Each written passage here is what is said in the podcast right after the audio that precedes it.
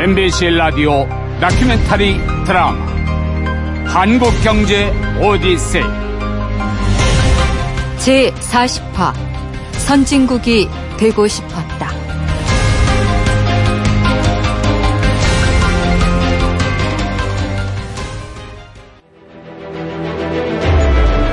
MBC 라디오 다큐멘터리 드라마 한국경제 오디세이 제40화 선진국이 되고 싶었다. 2부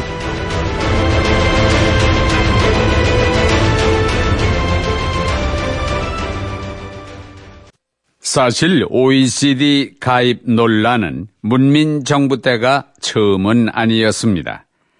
이미 1980년대 말부터 가입 여부를 놓고 논란이 빚어졌죠. 1989년 1월 26일자 한 일간지는 이런 내용을 보도합니다. OECD 가입은 당장 우리가 원한다고 이루어질 수 있는 일은 아니다. 24개 회원국 전체의 동의 아래 초청이 있을 때만 가능하다. 뿐만 아니라 관세 및 무역에 관한 일반 협정 11조의 수락 권고를 받아야 하며 자본 이동에 대한 제한 등을 철폐해야 한다.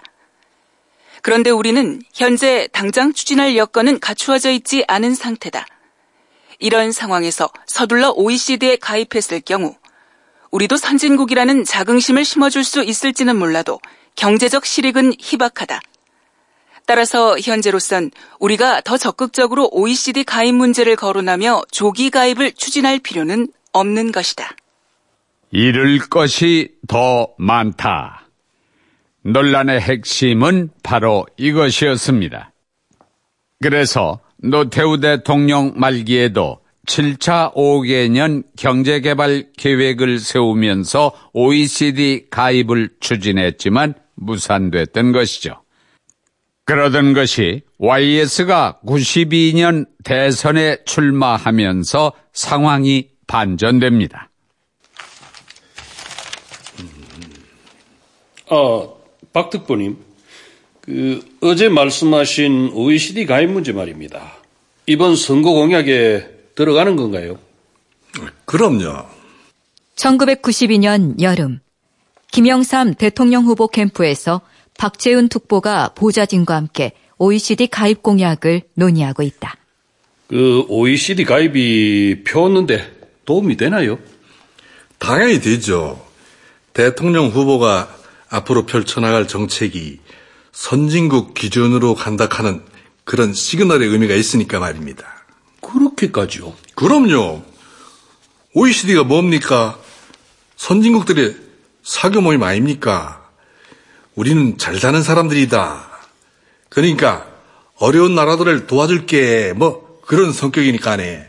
그 가입만 된다 하면 우리 국민들의 자긍심은 말할 것도 없겠죠. 그런데 그 가입 조건이 나름 까다롭다고들 하던데 우리도 가능한겨? 뭐 당장은 어렵습니다. 그럼 우리 후보님이 당선됐을 때 임기 내로는 가능한 겁니까? 뭐 가능하다고 봅니다. 가입 기준이 국민소득 만 달러 내간에 에, 지금 우리가 만 달러 가까이 왔으니까 가능하지 않겠습니까? 오, 그렇군요. 단 그 OECD에 가입함으로써 우리가 떠안아야 하는 부담도 없는 건 아닙니다.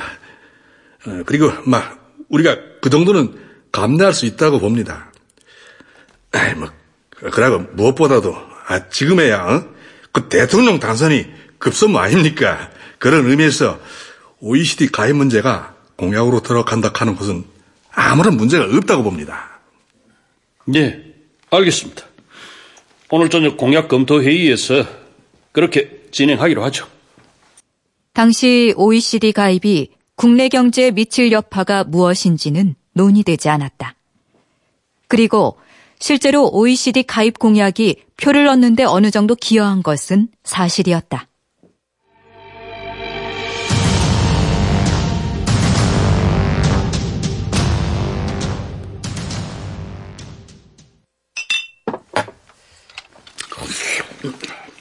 여보, 우리 선진국이야, 후진국이야.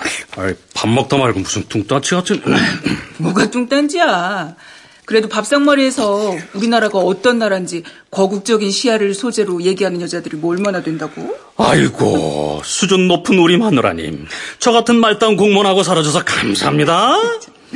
아이, 그래도 당신이 경제기획원 공무원이나 되니까 물어보는 거야. 아, 말이나 해봐요. 우리나라가 어느 정도 수준인지. 선진국은 아니지. 음. 그럼 후진국이구나. 에, 후진국이라고 볼 수도 없지. 그래? 아, 그래서 딱 맞는 말이 있잖아. 신흥 개발 도상국. 후진국은 벗어났지만 선진국은 뭐 아닌. 어정쩡한 거네. 그래서 우습다는 거야? 아, 그런데 그건 왜 물어? 아니, 낮에 심심해서 김영삼 씨 공약집 훑어보는데, 그 선진국들만 들어가는, 뭐라더라, 오이, 오이 뭐였는데? OECD? 어, 그건가 보네. 거기 가입하는 것도 공약으로 들어가 있던데? 꿈 같은 얘기지. 아휴, 꿈이면 어때? 꿈이라도 선진국 국민이면 좋지 뭐. 아니, 지난번에 미국 갔을 때 보니까 확실히 알겠더라. 미국 사람들이 우리 보고 일본 사람이냐고 묻잖아. 걔네들은 아시아에는 일본만 있는 줄 안다니까? OECD가 뭔지는 몰라도 선진국이 뭔지는 분명히 알고 있었던 국민들. 그들에게 선진국 국민으로서의 자긍심을 심어주는 것은 선거 전략 차원에서 보면 분명히 긍정적인 요소였다. 그러나 당시에도 경제부처들은 OECD 가입을 반대하고 있었다. 어, 어, 이봐. 응. 아니, 우리가 지금 OECD 가입이 가능한 거야? OECD 가입? 글쎄, 정권이 한 두어 번 바뀌어야 하지 않을까? 뭐, 그것도 경제 상황에 별 문제가 없다는 전제하에. 그 김영삼 씨 공약이 들어간 OECD 가입 문제 어떻게 생각해? 에헤이. 그건 공약이잖아. 그래, 공약이야. 내 말은 나중에 안 지켜도 그만인 비일공짜 공약이라고. 선거 때마다 당선되면 그만이잖아. 공약 안 지킨다고 검찰이 부르는 것도 아니고. 그렇긴 하지. 아, 그럼 김영삼 씨가 OECD 가입을 공약해 놓은 것도 빌공짜 공약이라는 건가? 아니면? 아니, 우리가 무슨 수로 OECD에 가입을 하나? 어? 설사 가입했다고 쳐. 아직은 개발도상국인데 그거 가입해가지고 어떻게 감당하려고. 공연히 우리도 선진국입네 하면서 폼 잡다가 진짜 센 놈한테 걸리면 그대로 그냥 퍼! 주저앉는 거예요. 에? 그때는 이미 OECD 가입한 대통령은 퇴임하고 없을 텐데 그거를 누가 책임지나요? 그러니까 김영삼 대통령의 선거 공약으로 OECD 가입이 들어가 있던 시절에도 이미 OECD 가입은 부정적이었다. 그런 분위기를 감지한 상태에서 OECD 가입 문제를 집권 초기에 강력한 파워로 밀어붙이게 된 것이었다.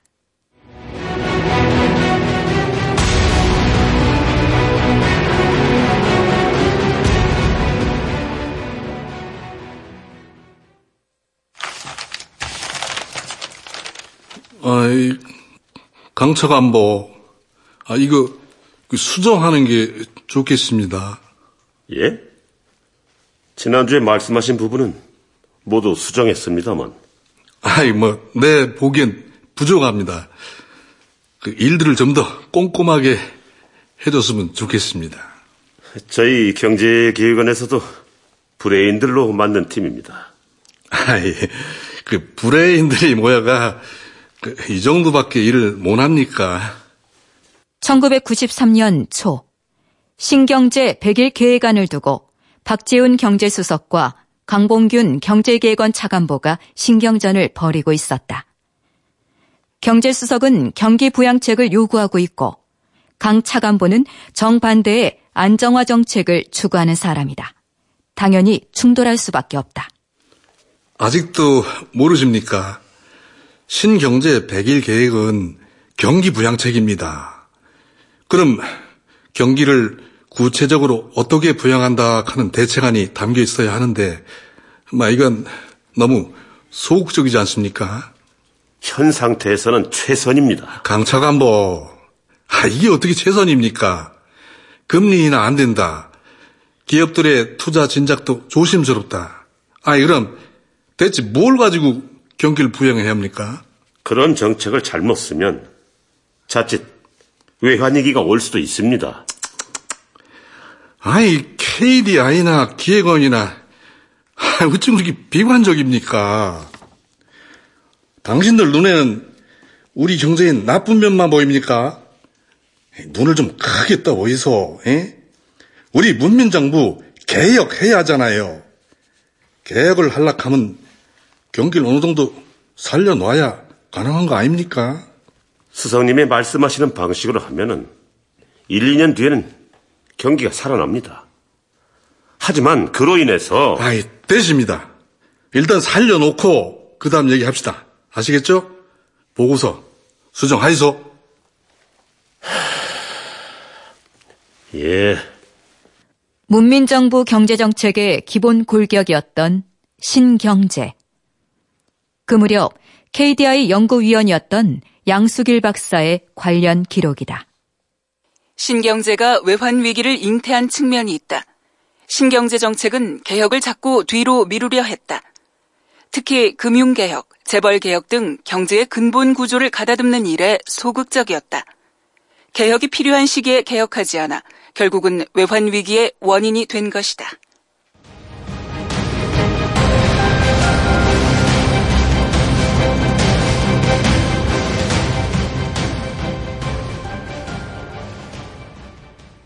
우리나라처럼 5년 단임 대통령제에서 정권 중후반기는 차기 정권에 넘겨주기 위한 경제 기반을 닦는 시기라는 게 중론입니다.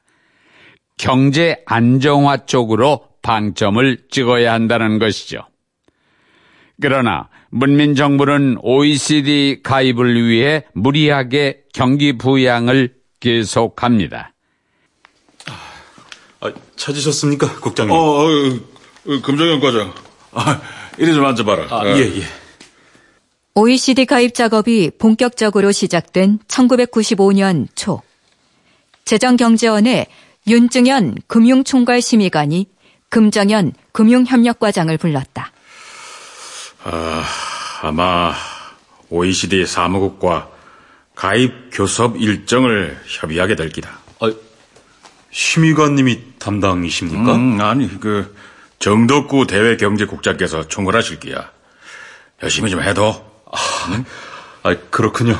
알겠습니다. 아, 그런데 금과장 안색이 좀 안 좋아 보이는데 건강은 괜찮나? 너무 무리하지 말고 좀 쉬면서 하라고. 아, 심의관님 걱정 마십시오. 아직은 끄떡 없습니다. 네, 조심하고. 근데 금과장 보기엔 어떻노? OECD 가입 말이다. 워낙 큰 변화가 있는 일이라서 솔직히 잘 모르겠습니다. 그래 맞다. 이, 그 지금까지 우리는 폐쇄적인 금융에 익숙해 있는데 뭐 그 어느 것부터 내줘야 할지 그 멀렁뚱당 하다가는 우리 금융시장을 외국에 다 뺏길 수도 있다고. 아, 뭐 그래도 우선순위가 있을 겁니다. 찾아보겠습니다. 그래 뭐 당장은 아니더라도 확실하고 꼼꼼하게 검토해봐라. 예. 2000년께까지는 국내 금융시장을 사실상 완전히 개방해야 된다. 아, 근데 겨우 5년 남았는데 아, 너무 시간이 부족합니다. 그래. 뭐그 충격이 어떨지 그게 문제야. 더큰 문제는 지금까지 OECD 측과 수시로 접촉해서 알아봤지만 우리로선 수용할 수 없는 점이 너무 많다고. 그러나 정부는 결국 95년 3월 29일 프랑스 파리에 있는 OECD 사무국에 가입 신청서를 제출한다. 그리고 같은 해 9월까지 주요 회원국과의 비공식 협상이 진행됐고 10월부터는 OECD와 공식 협상이 시작됐다. 선진국들의 모임인 경제협력개발기구 OECD의 실무조사단이 우리나라의 가입 문제를 놓고 오늘부터 본격적인 협의에 착수했습니다. 우리 경제에 주는 충격을 얼마나 최소화하면서 가입 자격을 따내느냐가 관심사입니다. 어, 어, 어, 어, 심의관님. 어, 어, 이 시간에 어쩐 일이십니까? 운동 삼아서 와 봤다. 아이 오늘도 야근이야? 아, 아, 야근 정도가 아니라 밤샘입니다. 아, 또 밤새나. 어, 지난 주말에도 나와서 일했다면서. 아, 다음 주에 미국 출장입니다. 또. 한 달에 세 번 정도는 해외 출장이에요. 아, 그러다가 빅나는 거 아이가? 아, 점쟁이가 그러는데 저 명 길답니다. 아무래도 심의 감님보다는 오래 살지 않을까요? 어, 이 사람 보게. 가는데 순서가 어딨노? 아, 저, 저, 요즘 적자 통계 좀 봤나? 아, 안 그래도 그 문제로 상의 좀 드리려고 했는데, 어. 아, 좀 심각한 편입니다. 얼마나? 아, 과소비와 해외여행이 너무 많습니다. 여행 수지 적자만 보면 93년 5억 7천 달러였는데, 어. OECD 가입 신청하고 나서 두 배로 늘었습니다.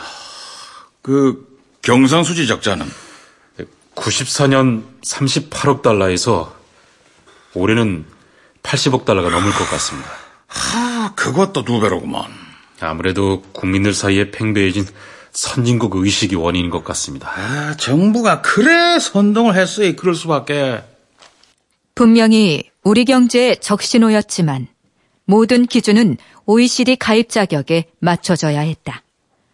그렇게 외환 위기의 환경은 갖춰져 가고 있었다.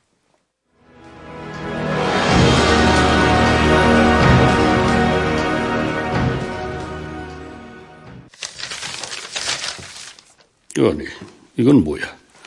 한 실장. 예, 부총리님. 빨간색으로 표기한 이건 뭐지? 아, 예. 그게 저기 종금사 인허가 현황입니다.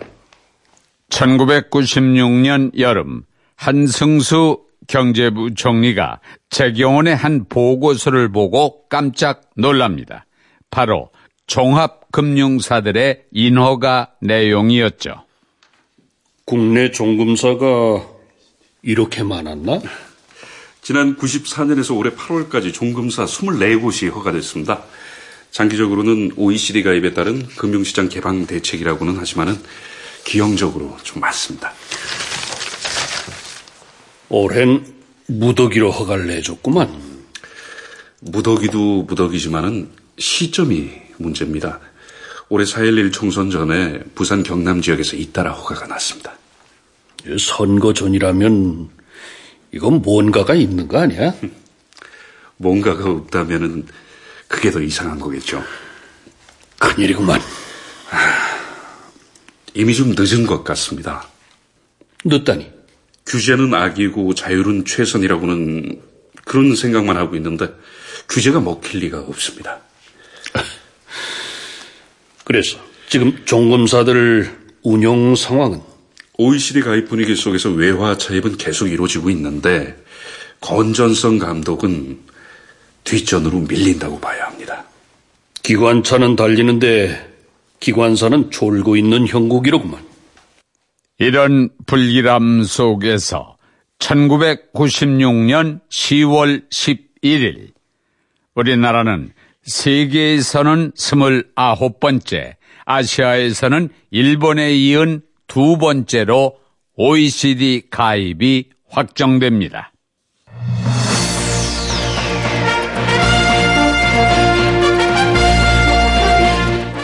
우리나라가 드디어 오늘 경제 선진국 그룹 OECD에 가입했습니다. 아, 그동안 왜 그리 서둘러 OECD에 가입하려 하느냐 하는 논란이 있었습니다만은 그러나 언젠가는 가야만 할 길. 이제 선진국의 기준에 우리 경제 모든 규격을 맞추는 일이 우리 해볼 만한 새로운 도전 목표가 되었습니다.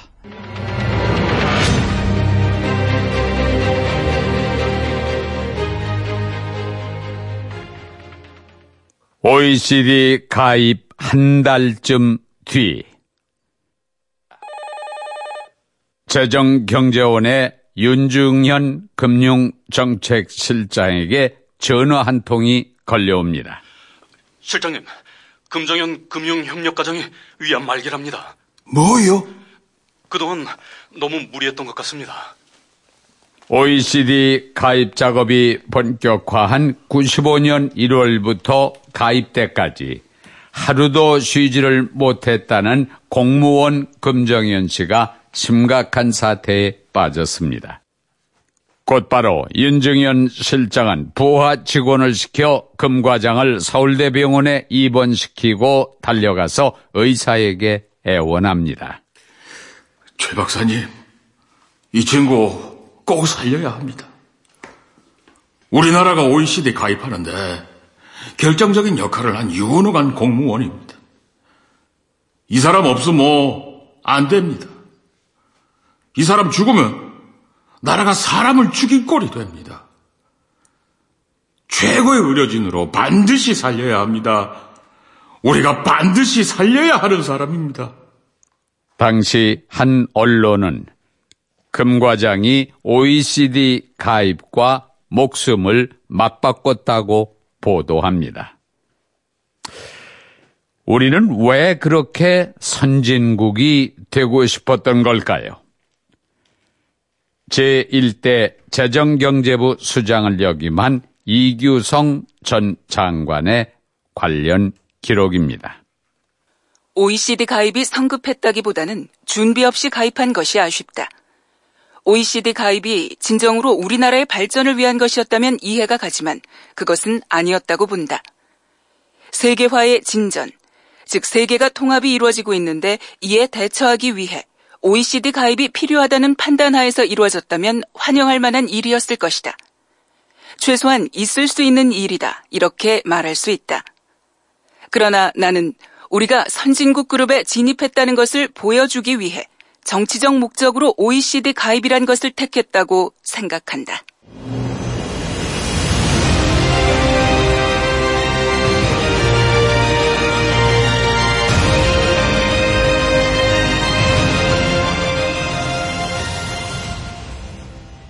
출연 이상훈, 이종혁, 김동현, 안장혁, 윤복성, 김기철, 황윤걸, 이자옥, 주연영, 김강산, 이윤연, 최석필, 이원찬. 해설 유강진, 한경화.